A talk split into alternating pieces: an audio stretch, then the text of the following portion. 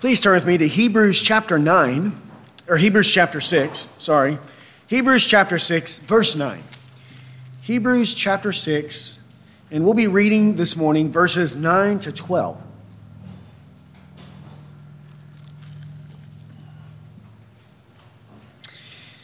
Hebrews chapter 6, verse 9.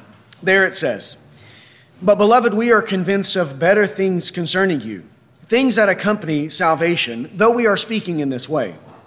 For God is not unjust, so as to forget your work and the love which you have shown toward his name, in having ministered and still ministering to the saints.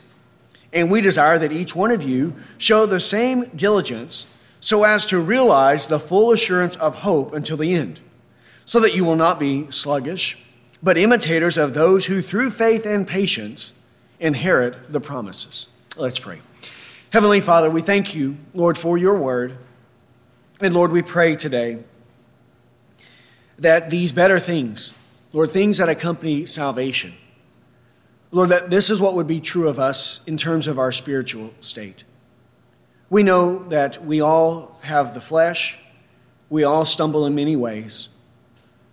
And yet, Lord, we pray as well that the evidence of your grace and of your love would be seen in our life, so that toward one another and even in our own minds, Lord, that we might be convinced of better things. Lord, things that accompany salvation. And we thank you, Father, that you are not unjust and that you will never leave or forsake your people but that you have promised to deliver us from our sins and, Lord, to produce everything that is necessary, Lord, within us in order for us to uh, maintain and be preserved in our faith.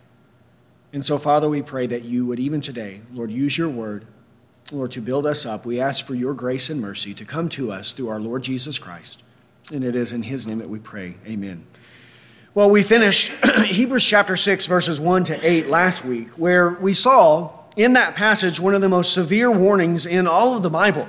And there are several such passages in the book of Hebrews warning us about the great danger of falling away from the faith and the dread that is coming uh, for those who are under the judgment and condemnation of God. These warnings are for Christians, right? He's writing it to believers, to those that he's convinced of better things of for our good and benefit, for all the scriptures belong to us. All scripture has been breathed out by God, and all of it is profitable for our salvation, including the warning passages that produce within us proper fear toward God. However, the apostle also knows the need of encouragement for the saints. He does not want to leave them in excessive sorrow. He does not want to terrify or discourage the minds of sincere believers. And that is why, having given to them such a stern warning, he now in verses 9 to 12 turns to encouragement. Right? Having communicated to them the dreadful ruin of all apostates, he assures the Hebrew Christians that he has passed no such judgment upon them and that he does not consider these things to be true of them. He has far greater thoughts of them and entertains a confidence that they will indeed receive the full outcome of their faith, which is the salvation of their souls. The harsh words of 1 to 8 were no declaration concerning their state, but were written to excite them to diligently attend to their salvation. But now he turns to encourage them, to give them hope and comfort, and to assure them of his love for them. And in so doing, he lays out for us a perfect pattern of wisdom in how it is that we ought to admonish one another, in the need for us to avoid extremes on one side or the other. Right? There are some who are too soft, who are too lenient, who wink and smile at sin, and who fail to admonish the saints as the apostle did in Hebrews 6, verses 1 to 8. Who would say, that the speaking in such a way is unloving. But this clearly is not the case. For though the apostle spoke to them with such severity, he assures them of his love for them. His motive was not cruelty or hatred or malice or envy, but rather love. If one is too lenient, then whatever warnings and reproofs found in the Bible will be weakened among the people so that they're not given serious consideration.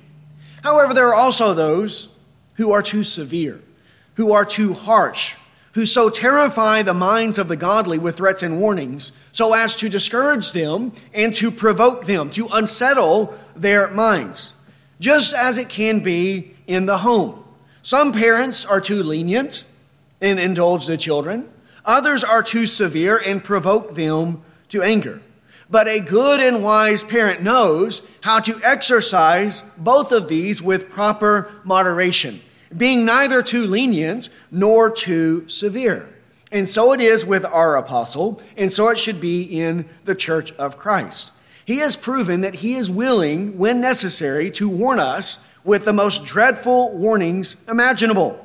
But now he will show that he is willing to comfort and to speak tenderly to those who are under his care by assuring them of his love and of God's faithfulness towards them. And we need a balance of both of these approaches, right? Both of them have their place in the Christian life. So let's turn then to Hebrews chapter 9, verses 6 to 12. We'll begin here in verse 9. He says, But beloved, we are convinced of better things concerning you and things that accompany salvation, though we are speaking in this way. He begins here by addressing them as beloved. And in this, he is reaffirming his love for them, using this term of endearment for them, a term of infection, of affection to describe his attitude towards them. Though he has spoken very hard, difficult truths to them, his motive was not hatred or spite, but everything has issued from his deep love for the brethren. In this term, beloved, is the term used by God the Father to describe the relationship that existed between him and the Son. We remember at the baptism of Jesus Christ, the Father declared discerning, uh, concerning him, He says, This is my beloved Son, in whom I am well pleased. Also, on the Mount of Transfiguration in Matthew 12 18, he says there, My beloved, in whom my soul is well pleased. The Father had this special, unique love for the Son, and He expressed this love for the Son through this term, this title of endearment, calling Him His beloved. And when we are found in Christ, then the same love from the Father comes to us through our Lord and Savior Jesus Christ. In Christ, the saints of God are beloved to God as well. In our natural state, this is not the case. In our natural state, we are the object of God's wrath. We are the object of his hatred. We are despised by God because of the filth of our sin. And so long as a man remains in the state of sin, the wrath of God abides on him. And if he dies in that state of sin, then he can expect nothing good from the Lord on the day of judgment. God's love will not abound to him, resulting in salvation, but instead, God's hatred will rest upon this man, resulting in everlasting condemnation. But when a man is converted, when, by the sheer kindness and good pleasure of the Lord, God redeems a man out of the state of sin and brings him into a state of grace, God no longer regards that man as an object of his hatred. He no longer sees him as an enemy, as an object to be destroyed, but instead, that man is an object of his deep love, his affection, his grace, and mercy. He is beloved by God. God is well pleased with him. He no longer detests the man, but now he delights in him. And all of this is on the basis of who? On the basis of Christ. It is on the basis of Christ that there is this change in the way that God relates to a man. Colossians 3 3 says, For you have died, and your life is hidden in Christ, or hidden with Christ in God. Hidden with Christ in God. The believer, the child of God, no longer stands before the Lord on the basis of his sin. He does not stand before God on the basis of his many works of unrighteousness, but rather he now stands before God on the basis of Jesus Christ. So that when God looks upon that man, he looks at him with favor because it is as if he is looking upon his own son. That man's life is hidden in Christ. And what did the Father declare concerning his son? He is my beloved son. I am well pleased with him. And that same love the Father has for the Son is then granted to us, granted to those who belong to Christ. And this is why Jesus says in John 15 9, just as the Father has loved me, I have also loved you. Abide in my love. The Father loves me, and with the same love the Father loves me, so I also love you. And if the Son loves us, who else loves us? The Father and the Spirit as well. In Romans chapter 5 verse 5 it says God's love has been poured into our hearts through the Holy Spirit who has been given to us. When God's love is poured into the heart of a man, it changes that man. How can the love of God come within us? How can that love abide in us and we remain unchanged? We remain a man of hatred, of envy, of jealousy, of constant bickering and fighting. How can the love of God abide in a man and he remain in that state? Because the love of God is poured into our hearts, we are then to love as well. And that causes us to love God and to love our neighbor. We are not the same as we used to be. It changes us and we become different. In our natural state, in the state of sin, it says this in Titus chapter 3 verse 3. It says, "We were once foolish, disobedient, deceived, enslaved to various lusts and pleasures, spending our life in malice and envy, hateful, hating one another." Our days, he says, were spent in malice, which is a very hateful disposition, envy, which is a very hateful, sinful, worldly, fleshly disposition, hatefulness, hating God, and we hate one another. This is how we are in our natural state, in the state of sin. We are filled with hatred. We are completely bereft of any true spiritual love. Though a man may have natural love or affection, such as an unbelieving husband toward his wife or his children, right? Even the Gentiles do these types of things, right? If you love those who love you, then what different are you than a Gentile, than a Muslim, than a Buddhist, right? Than a Hindu? Don't all of them, in some way or another, the fathers care for the children? The husbands may have some love for their wives. And this is because of God's kindness that men are not given over to the hatred that is within their hearts to the full extent. But that is a natural love. It's not an evangelical love. It's not a spiritual love that God causes to be formed in the hearts of his children, right? There is a spiritual love that will be formed within us that comes into us because of the love of God that has been poured into our hearts. Before our conversion, we are filled with malice, envy, we're hateful, and we hate one another. But after our conversion, we become different. We are changed.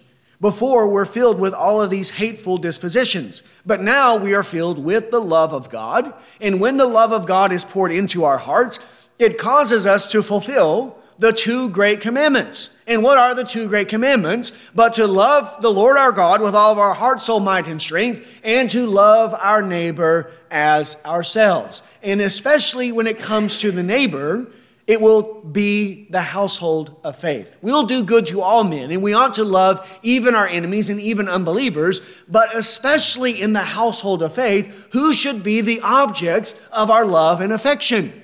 It should be our fellow believers. It should be those who are in the household of faith. 1 John chapter 4. And these two things are inseparable. Inseparable. It is impossible for someone to have true love for God and yet to hate his brother. It cannot be. This is a massive contradiction for one to declare such things. 1 John chapter 4, verse 15. Whoever confesses that Jesus is the Son of God, God abides in him and he in God. We have come to know and have believed the love which God has for us. God is love, and the one who abides in love abides in God, and God abides in him. By this, love is perfected with us, so that we may have confidence in the day of judgment, because as he is, so also are we in this world. There is no fear in love, but perfect love casts out fear because fear involves punishment, and the one who fears is not perfected in love. We love because he first loved us. If someone says, I love God, and hates his brother, he is a liar. For the one who does not love his brother, whom he has seen, cannot love God, whom he has not seen. In this commandment we have from him that the one who loves God should love his brother also. There, when the love of God. God, we love because He first loved us, but the love that we love with is a love that is directed toward these two ends both toward God, our Father, but also toward the saints, our brothers in the Lord. God's love causes us, in turn, to love God and love our neighbor, especially the, the household of faith. And this is what the apostle is doing in Hebrews chapter 6, verses 9 to 12. In addressing them as beloved, in using this term of affection and endearment, he is reaffirming his love for them. He loves them because they are loved by God. And that same love that existed between him and the Hebrew Christians should exist between all of God's children, right? If we are children of God, then we must love one another in the same way. We must hold each other in high regard. We must have this care and affection and this endearment one toward another. And if it is not there, right, if that is absent from us, it's a serious issue. Right? It is an issue in First John that is so serious that it is evidence that one may not be a true believer because he's saying it is an utter contradiction. If you don't love your brother, then it proves that the love of God is not in you. And if God's love is not in you, then what does that prove? That you're a reprobate, that you're an unbeliever, that you are still dead in your trespasses and sins. The entirety of the book of First John is addressing this very issue. So here he begins by showing to them, by proving to them, affirming his love for them by uh, referring to them as his beloved.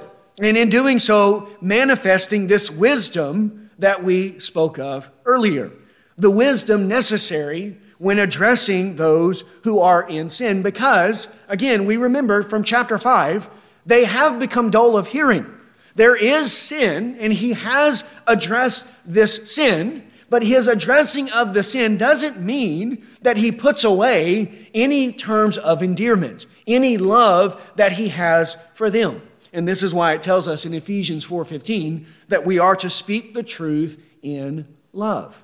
If we speak the truth in harshness, then that harsh demeanor that we have toward the one, even if what we're saying is true, are they going to want to listen to us? Of course not, right? If we come as a big fat jerk. Of course, they're not going to listen to us. If we are bitter and harsh and angry and mean in the way that we address one another, then no one is going to listen to us, even if what we are saying is true. That's why the Bible tells us that we must speak the truth in love, right? Speaking the truth in love, the love is the qualifier of the way that we speak. And it means that we can also speak the truth, but do it without love. And if we do that, we put up barriers to people listening, to them coming and adhering to the truth. Also, Colossians 4, verse 6 says, Let your speech always be with grace, as though seasoned with salt, so that you will know how you should respond to each person. Let your speech always be with grace. Well, isn't this an example of addressing sin, but doing it with grace? Having just confronted their sin, he immediately reaffirms his love for them, calling them his beloved, assuring them of his goodwill toward them, assuring them that he's not even convinced these things are true of them, but he still addressed them in this way. Next, notice Hebrews 6, verse 9.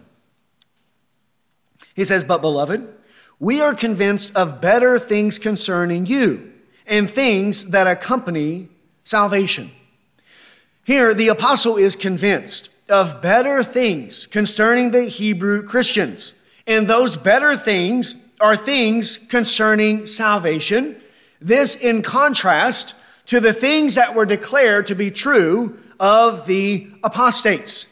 Right? He has talked about in verses 1 to 8, he talked about those who fell away, those who have become apostates from the gospel. They are those who were described as being impossible to renew them to repentance again. Those who were described as ground that drinks the rain and yields only thorns and thistles. They were described as those who were worthless and close to being cursed and burned up by God. Now, those are not things that accompany salvation. Being impossible to be renewed to repentance, falling away fully and finally from the gospel of Jesus Christ, being declared worthless and cursed and being burned up, right? Those are not the things that accompany salvation. That is the things that accompany damnation that accompany condemnation. This is the outcome of all of those who do not obey the gospel of Jesus Christ. Second Thessalonians 1 verse 9 says, These will pay the penalty of eternal destruction away from the presence of the Lord and from the glory of his power.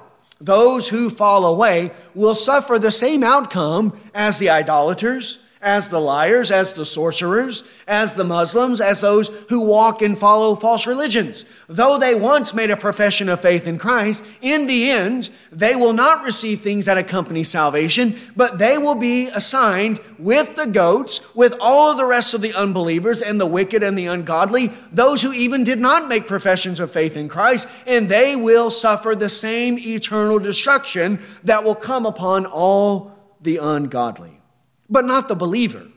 The believer will not pay the penalty of eternal destruction. He will not be sent away from the presence of the Lord and from the glory of his power. The child of God will not suffer such a fate, but instead he will receive the full realization of his salvation. As it says, in the future, there is laid up for me the crown of righteousness, which the Lord, the righteous judge, will award me on that day. And not only to me, but also to all of those who have loved his appearing. 2 Timothy 4, verse 8. This is what awaits the believer. These are the things that accompany salvation a crown of righteousness, to be in the presence of the Lord, to have the full end of our faith, the salvation of our souls. And this is what he is convinced of concerning them. These things that accompany salvation, even though there is sin in them, even though they have become dull of hearing even though in chapter 5 they are in an infantile state. Yet this present sin does not so dominate his perspective of them that he forms an ill, unjustified opinion of them. He still is favorable towards them. He is still convinced that they are indeed true believers who will receive the many blessings of salvation. Yes, there are some thorns and thistles among them, and these things need to be dealt with. They need to be taken care of. They have become dull of hearing. They are being sluggish in pressing on to maturity, and He wants them to overcome those sins. However, is that all that's true of them? Are they only producing thorns and thistles? No, that's not all that is true of them. There is also the presence of good fruit there is also evidence of the work of the Spirit in their life. Because how, without the love of God being in them, are they able to love God and to love the saints in the way that they're doing? Notice what he says in verse 10 For God is not unjust as to forget your work and the love which you have shown toward his name in having ministered and in still ministering to the saints. They have love toward the name of God. And they have love toward their fellow saints because they've been ministering to them. And this ministering to them was not something that they did 20 years ago and then has not been seen in their life for the next 20 years. But this is something that they did in the past, but they continue to do it to this very day. It is ongoing fruit that is seen in their life. They have shown love for God and they have shown love for the saints, and they continue to show love for God and to the saints to this very day, which is clear evidence to him that the grace of God is found within them, that these are indeed redeemed people, even though there's still a mixture of sin. If there was a mixture of sin, and any mixture of sin discounted our profession of faith, if any evidence of any sin meant that we were reprobates and we're all going to hell, then who among us could stand? Wouldn't we all be condemned? If we're judging each other and forming our opinions based upon the presence of even one sin, then we're going to have an ill opinion of everyone within here. But we, yes, we do need to deal with sin, and he does that. But also, we need to have a holistic look we need to look at people in a just way. And while there is sin, there's not only sin, there's also good fruit that is within them. And when there is good fruit, where can it come from? It has to come from the Spirit of God. And there's no believer in this present life who will ever produce only good fruit without some mixture of thorns and thistles. And this is why we must look to both. We must look to both. When there is the thorns and thistles, then of course we need to address it. And the apostle has done so. He's told them that you're dull of hearing. He's told them that they need to press on. They need to mature in the faith. He's warned them about the danger of apostasy. However, this isn't all that he's looking at. He also is seeing the good fruit that is within them. And when he sees that, he's very encouraged concerning their state. And he wants to affirm them in that. He wants to build them up and give them confidence that he, the apostle, is convinced of better things concerning them, things that accompany salvation. But with many people, because we have such a judgmental, harsh spirit, because of the flesh, this is what the flesh wants us to do bite and devour one another. With many, what we want to do is focus only on the bad and discount anything that is good.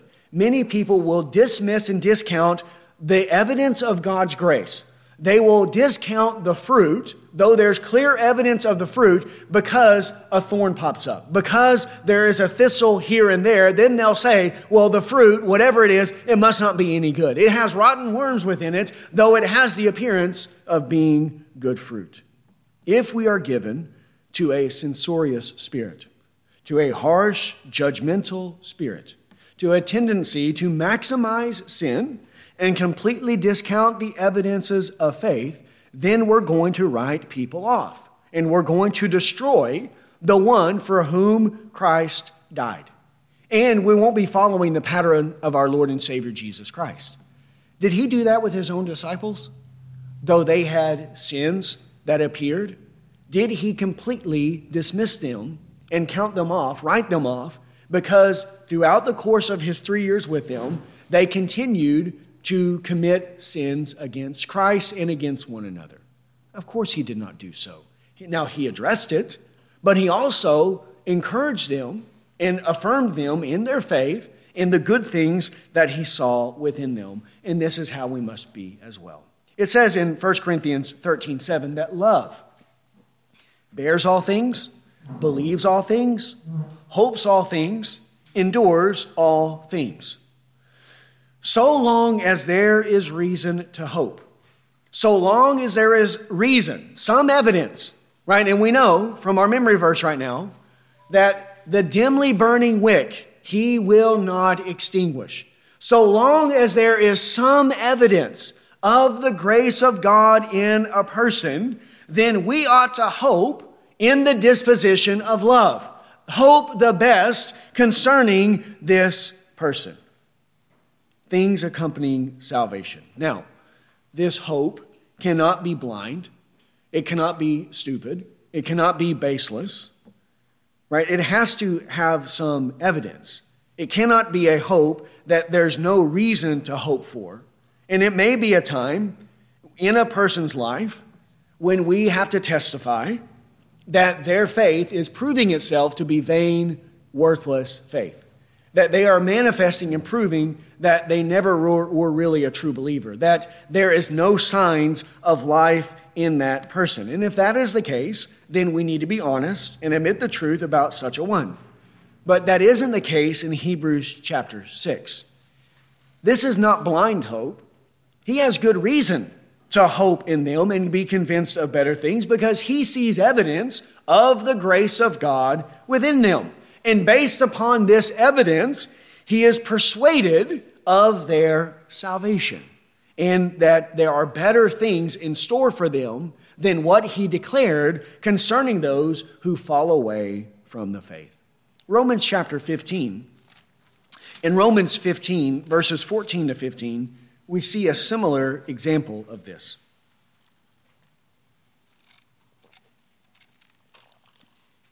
And this was a church that up to this point He had not even visited them yet.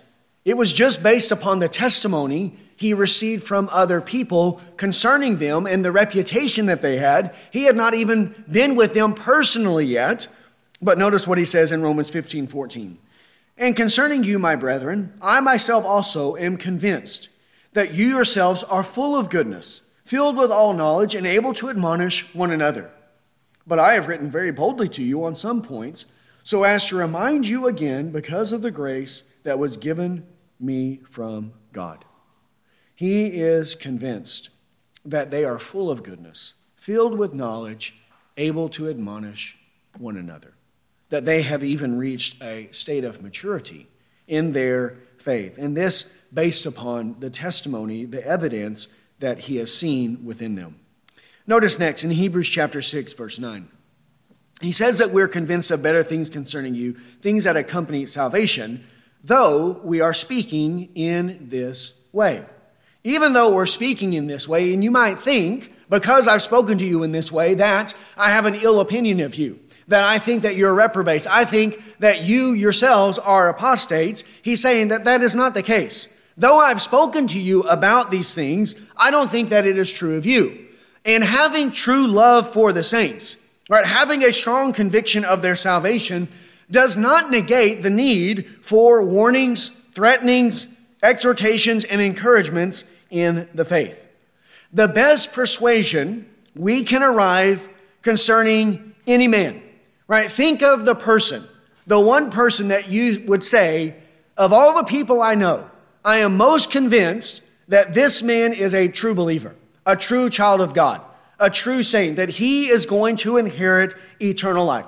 Even with that person, there is never a time where there is not room for him to receive such admonitions as what we saw in Hebrews chapter 6, verses 1 to 8.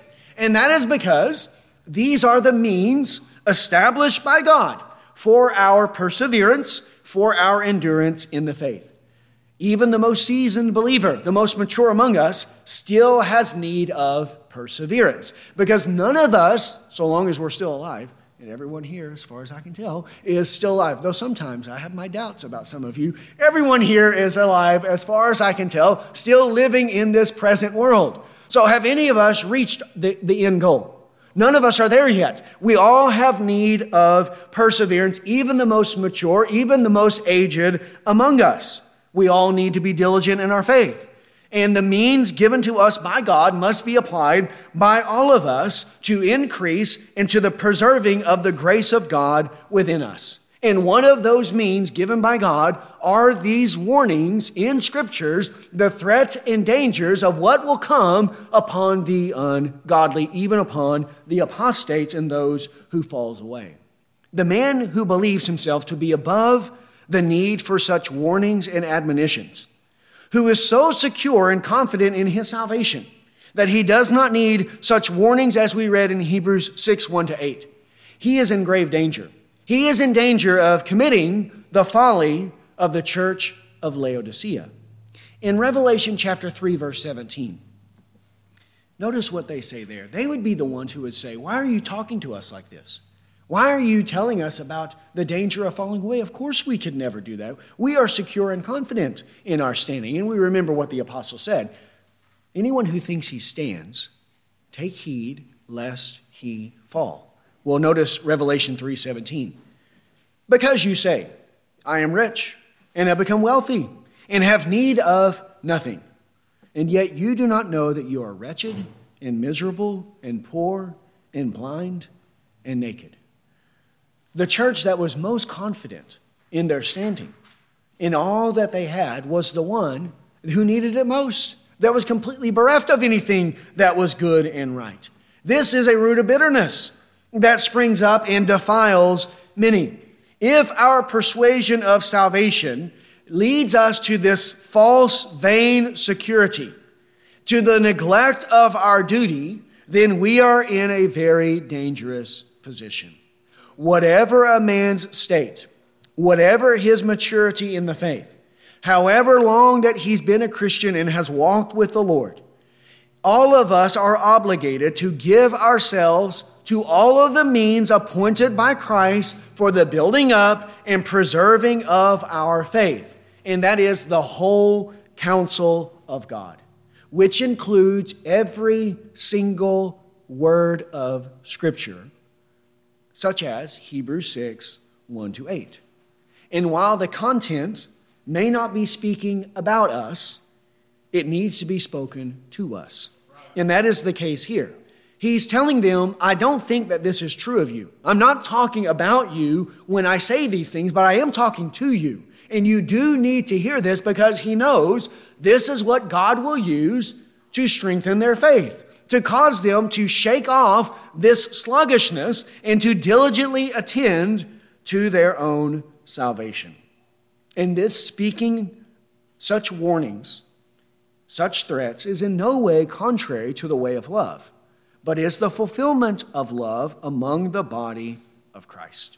Matthew 25, Matthew 24, verse 45 says this Who then is the faithful and sensible slave whom his master put in charge of his household to give them their food at the proper time? The sensible slave, the faithful slave, must know when to give the proper food at the proper time. And he needs to feed the household with all of the food given to him by his master for their nourishment, for their building up. And does that not include Hebrews 6 1 to 8?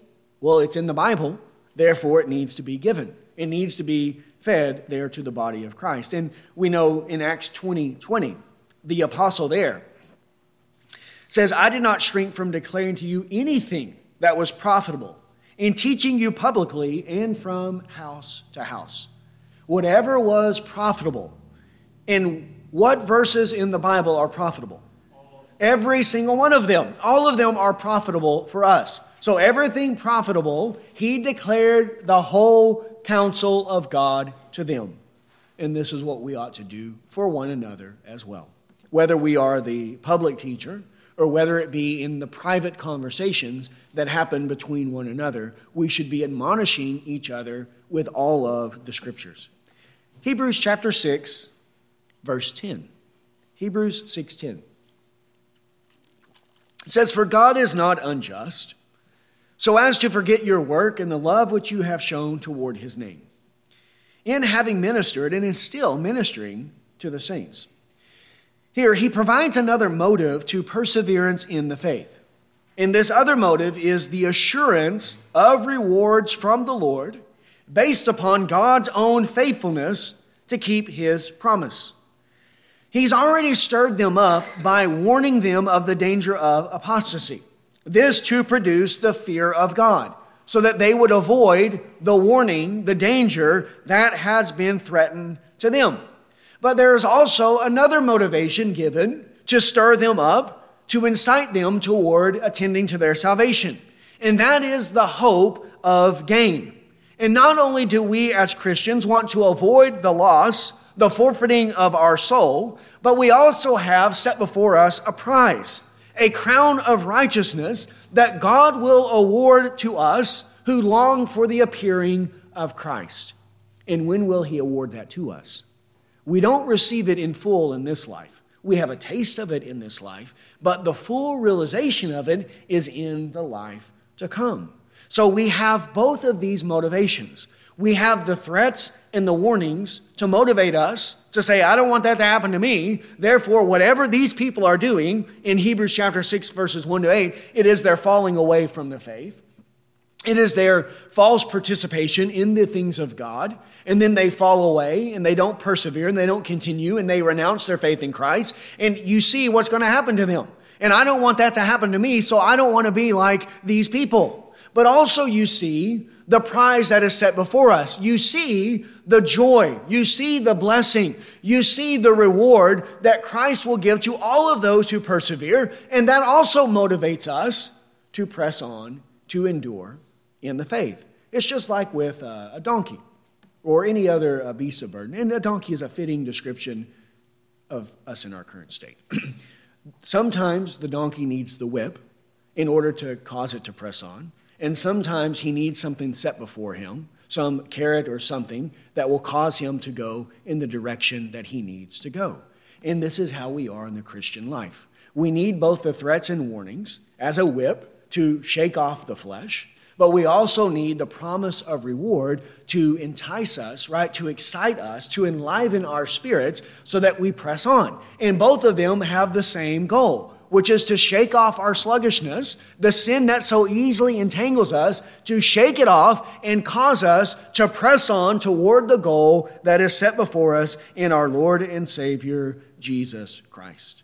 And here, he gives to them both motivations in order to cause them to persevere. Having assured them of the wrath of God that will come upon those who fall away, he now assures them of the blessings that await the godly and the confidence that we have and that we shall be accepted by God, right, is never based upon our own works, right? It is not based upon anything found in us. Even though he says God is not unjust so as to forget your labor or to forget your work. But he's not saying that it is our work that causes us to be acceptable in the sight of God, and that God is relating to us on the basis of strict justice. So that if we work hard enough and if we present this work to God, then God is obligated to give us the reward of eternal life. Right? If that was the case, would any of us stand? No, because all of our works are detestable in the sight of God. Even as believers, our works are not acceptable in the sight of God because so long as we remain here in this life, there is always the flesh. It's not coming from a perfect man, and there's always the mingling of corruption of the flesh in all that we do. Our person and our performance is never acceptable in the sight of God based upon us, right? As they come from us, it would surely fail. But our acceptance is based upon the unchanging character of God. And it is His faithfulness to fulfill His promises that gives us confidence that He will never leave us or forsake us, that He will reward us of the works that we do in His name and the love that we show toward the saints. God will remember these things, and God will reward these things, because if God did not do so, he would have to deny himself. It says in 2 Timothy 2:13, "If we are faithless, he remains faithful, for he cannot deny himself." Here he is assuring us that our labor in the Lord, that our obedience to the gospel will not be lost, in that we will never do these things in vain. The Hebrew Christians were faithful to the Lord. Their faith was not a dead faith, it was a living faith that was working itself out, manifesting itself in acts of love toward the saints. And these acts of love were accompanied with much trouble, with much hardship, with much danger and persecution. They, because of their love for the saints, were suffering the loss of their possessions. Hebrews chapter 10. In here, this would be a temptation for them to fall away. What benefit do I get in serving the Lord? Because of my service to the Lord, I am having the loss of my possessions. And the apostate will see this. This is the seed that falls there amongst the rocks. When persecution rises on account of the word, what does that person do? He falls away because he says, What's the point of this? What's the benefit? Why would I serve the Lord? Right? I get nothing from this. Right? I'm not getting any benefit or advantage because that that is sown there amongst the rock. He's only thinking in terms of this present world. He's not a heavenly minded, eternally minded, spiritually minded person. But when do the saints receive their reward? Well, God can bless us in this life, but ultimately, it is the hope of eternal blessedness that causes us to press on. Hebrews 10 32. But here, in the case of the Hebrew Christians, he says, Remember the former days when, after being enlightened, you endured a great conflict of sufferings, partly being made a public spectacle through reproaches and tribulations, and partly by becoming sharers with those who were so treated. For you showed sympathy to the prisoners and accepted joyfully the seizure of your property, knowing that you yourselves have a better possession and a lasting one. Therefore, do not throw away your confidence, which has a great reward. For you have need of endurance, so that when you have done the will of God, you may receive what was promised. Here, after their conversion, after they had been enlightened, they had a hard conflict of sufferings. They were reproached, they were mocked, they were ridiculed, made a public spectacle because of Christ. But not only because of their profession of faith in Christ, but also because they shared in the suffering of the saints. There were some among them that were imprisoned because of their faith in Christ. And when those saints were imprisoned, did they neglect them? Did they say, I don't want to associate with them because if I associate with them, then they're going to figure out that I'm a Christian as well and they might throw me in prison too? They didn't do that. Instead, they fulfilled their obligation, the obligation of love. This is what he's talking about their labor and the love that they show toward God and toward the saints in ministering to them.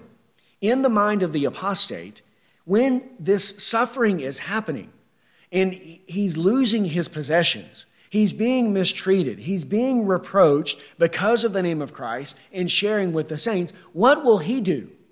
Well, he'll turn away from the faith. He'll renounce Christ. He'll renounce the, the, the uh, body of Christ, the saints. He'll have nothing to do with them because all he cares about is this present life.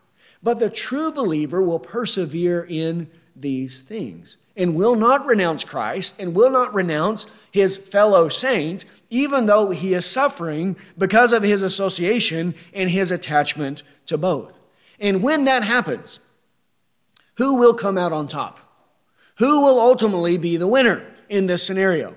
It is the one who may suffer temporary loss. In the immediate context, right, in this present life, they may suffer the loss of all things. They may be put in prison as well. They may lose their property. They may be plundered in this way. They might even lose their life. But why should we press on? Why should we continue with the Lord? Because there is a crown of righteousness that awaits all of those who persevere through this life. And he is assuring them that God will not forget this, right? We have to have confidence that if we believe in the Lord Jesus Christ, if we press on and persevere through many tribulations, that all of the things that God has promised to us, right? If in Christ, we only have hope in this present world. Doesn't the apostle say in 1 Corinthians 15 that we, of all people, are to be most pitied? The reason we are not to be pitied is because we're not living for this present world. It is the hope of eternal life. It is eternal blessings that causes us to persevere through many tribulations and enter into the kingdom of God. But how can we know How can we have certainty and confidence that if we suffer for the Lord now, we will be rewarded for it in the life to come? Well, it's based upon the righteousness of God. God is not unjust, so as to forget. God is the one who has made the promises, and God has sworn to himself and to us that he will surely do it. And if God forgets, and if God fails to reward, then God would be denying himself. And can God ever deny himself? No, God will never do such things. He will not forget their work. He will not forget the love that they have shown toward his name and to the saints. And this is true not just for them, it's true for all of God's people. We are assured that we will also receive future rewards, that God will not fail to reward our work and our love on the day of Christ. And this assurance is not based upon the quality of our work. It's not based upon the fervency of our love, but it is always based upon the grace of God and His faithfulness to fulfill His own promises. Who's the one who has called us to these duties? Who is the one who has promised to reward us for such duties? Who is the one who gives us the strength and grace to perform such things?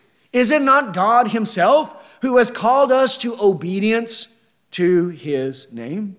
Ephesians 2. Ephesians 2, verses 8 to 10.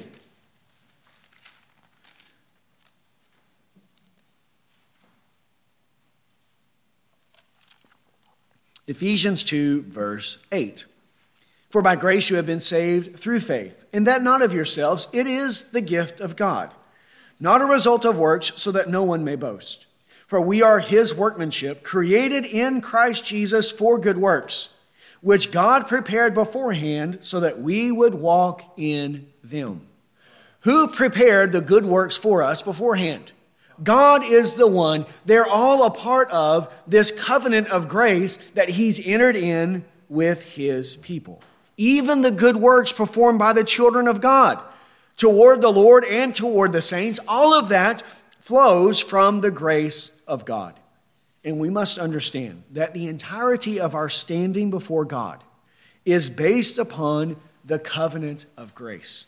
It is this covenant, this relationship that God has entered into with us.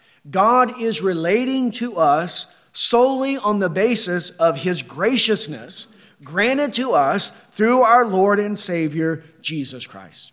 So even when we talk about the good deeds of the saints and the rewards that God will bestow upon them, where does all of it come from? Where does it all f- flow from? It all comes from His grace, from the covenant of grace. Even our work and the love that we have toward God and the saints is a result of the grace of God in our lives. When God takes us into this covenant, He promises to accept us, both our person and our duties, all on the basis of Jesus Christ. We become acceptable to God because of Christ and every duty or act of obedience that we perform to God is received by Him with favor based upon who? Based upon our Lord and Savior, Jesus Christ. There's not a single work, a work of faith or a work of love that we do that in and of itself is acceptable in the sight of God. But how are all of these things sanctified?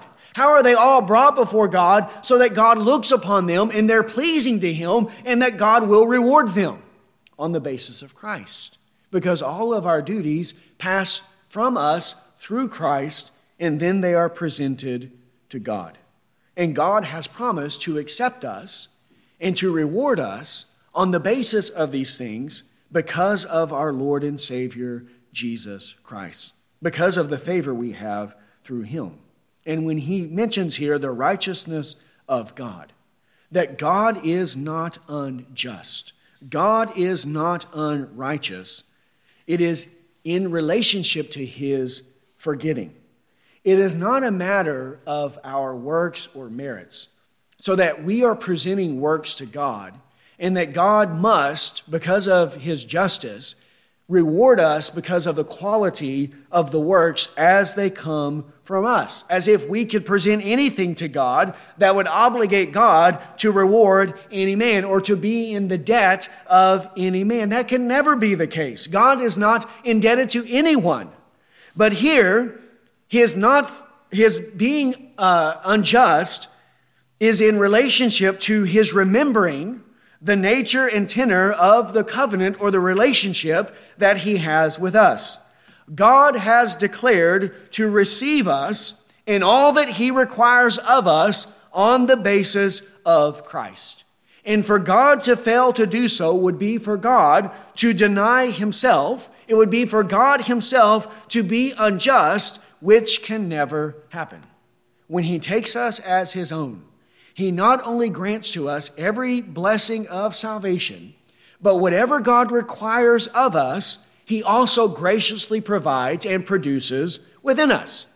So, for example, does God require faith in order for a man to be saved? Is it necessary? Is it a condition of salvation? Absolutely. It is necessary for a man to believe in the Lord Jesus Christ. Does God require repentance? For a man to be saved? Absolutely. It is necessary for a man to repent of sin. Does God require us to produce good works as the outcome of our faith, as the manifestation of our faith? Of course he does, because faith without works is a dead faith that cannot save. Does God require perseverance? Is it necessary for believers to persevere to the end, to endure to the end? Absolutely. For Jesus said, It is by your endurance that you will gain your life. But though God requires these things in men, it does not mean that they are produced through men, by men's strength, apart from the grace of God, or that these things originate in the man. Where do they all come from? Where does faith come from? Where does repentance come from? Where do the good deeds of the saints come from? Where does perseverance come from? It all comes from the Father of lights. It all comes to us on the basis of the grace of God given to us through our Lord and Savior, Jesus Christ. Whatever God requires of us, He graciously provides on our behalf. It is the grace of God given to us that caused us to believe that caused us to repent of sin, that causes us to walk in obedience, that causes us to persevere to the end.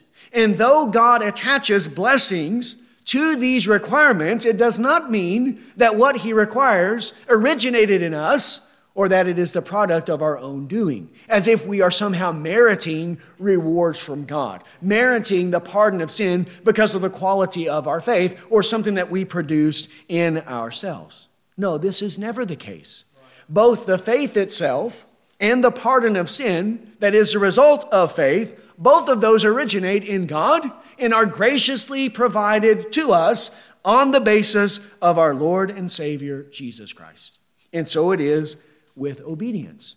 God promises his children that he will reward our obedience, our work, our labor of love. But the obedience that we perform comes from His grace. Every benefit needed for salvation in every condition that must be produced in the man, all of it from start to finish is graciously provided for us on the basis of the grace of God given through our Lord and Savior, Jesus Christ. And if God did not give us these things, then he would be denying himself.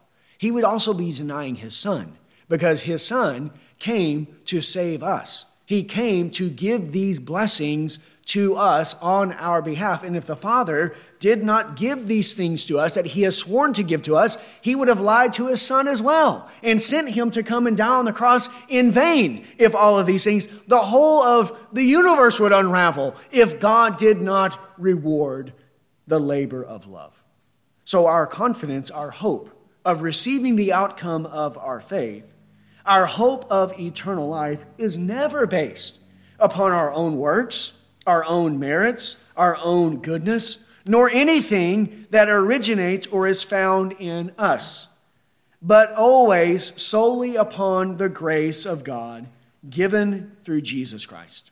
And this is why God will never fail to reward his people. For if he did so, he would be failing to uphold the covenant that he has entered into, the agreement that he has made with us. He would be a liar. He would have to deny himself, and God cannot deny himself. He will never do so. And this is why we have such confidence. This is why we have such hope. Our salvation depends upon the very character and nature of God, upon the promise of God given to us through Jesus Christ, that God will accept us on the basis of his Son, and that God will accept all of our duties based upon the mediation of his Son, Jesus Christ. Hebrews chapter 6, verse 13. This is what he speaks of. In making this connection to Abraham, he's applying it to the present situation in order to give them this confidence. Hebrews chapter 6, 13. For when God made the promise to Abraham, since he could swear by no one greater, he swore by himself, saying, I will surely bless you, and I will surely multiply you. And so, having patiently waited, he obtained the promise. For men swear by one greater than themselves, and with them an oath given as confirmation is an end of every dispute. In the same way, God, desiring even more to show to the heirs of the promise the unchangeableness of his purpose, interposed it with an oath, so that by two unchangeable things in which it is impossible for God to lie, we who have taken refuge would have strong encouragement to take hold of the hope set before us.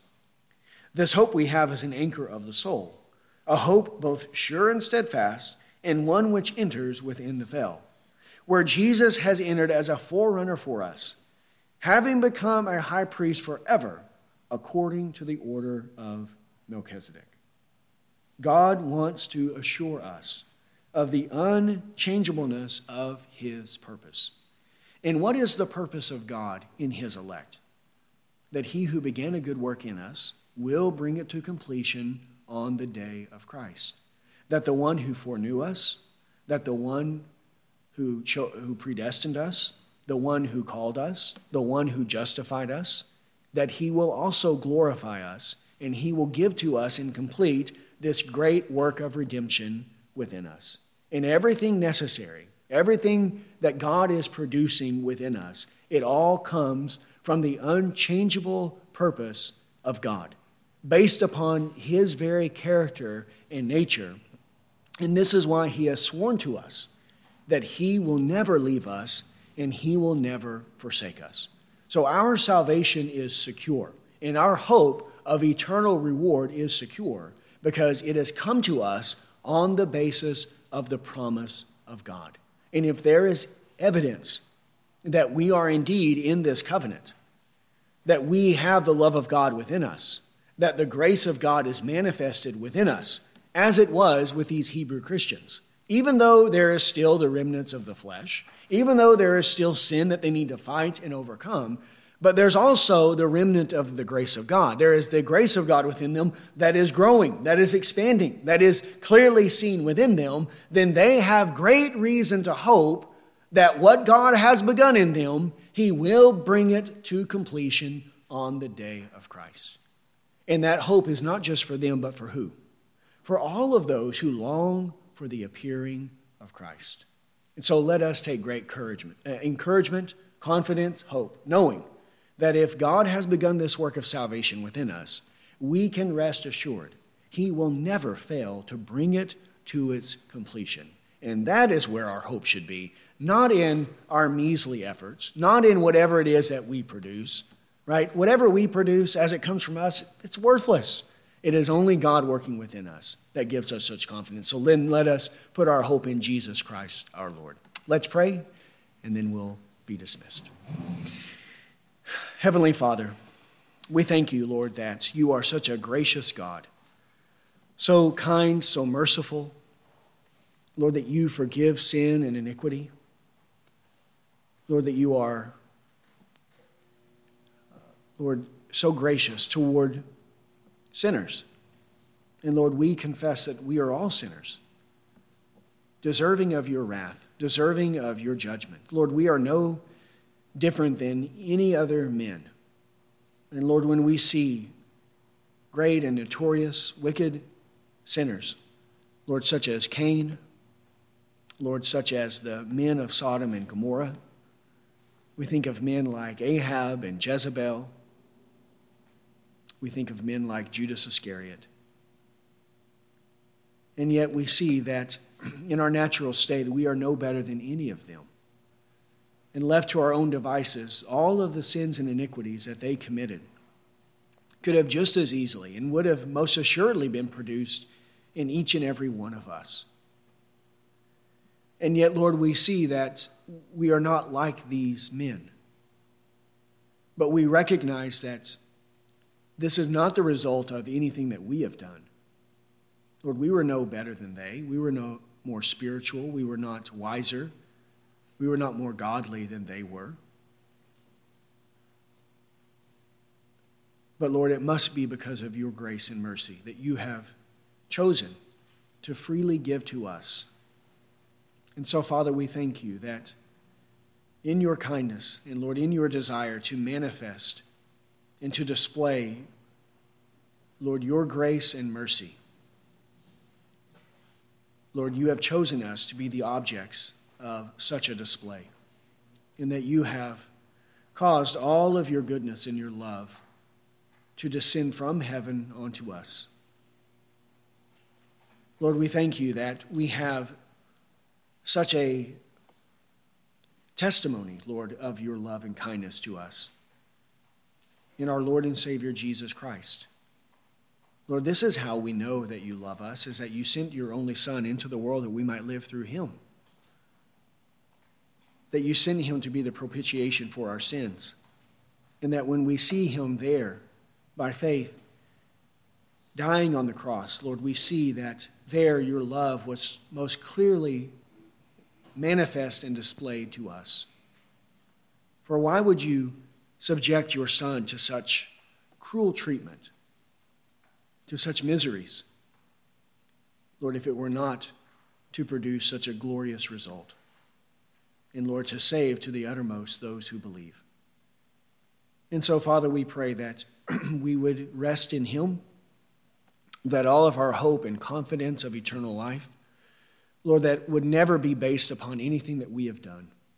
Lord, that we would not look uh, to our own goodness, Lord, to anything our strength is producing, anything that comes from us, but rather that everything would be based upon Christ and what He has done for us.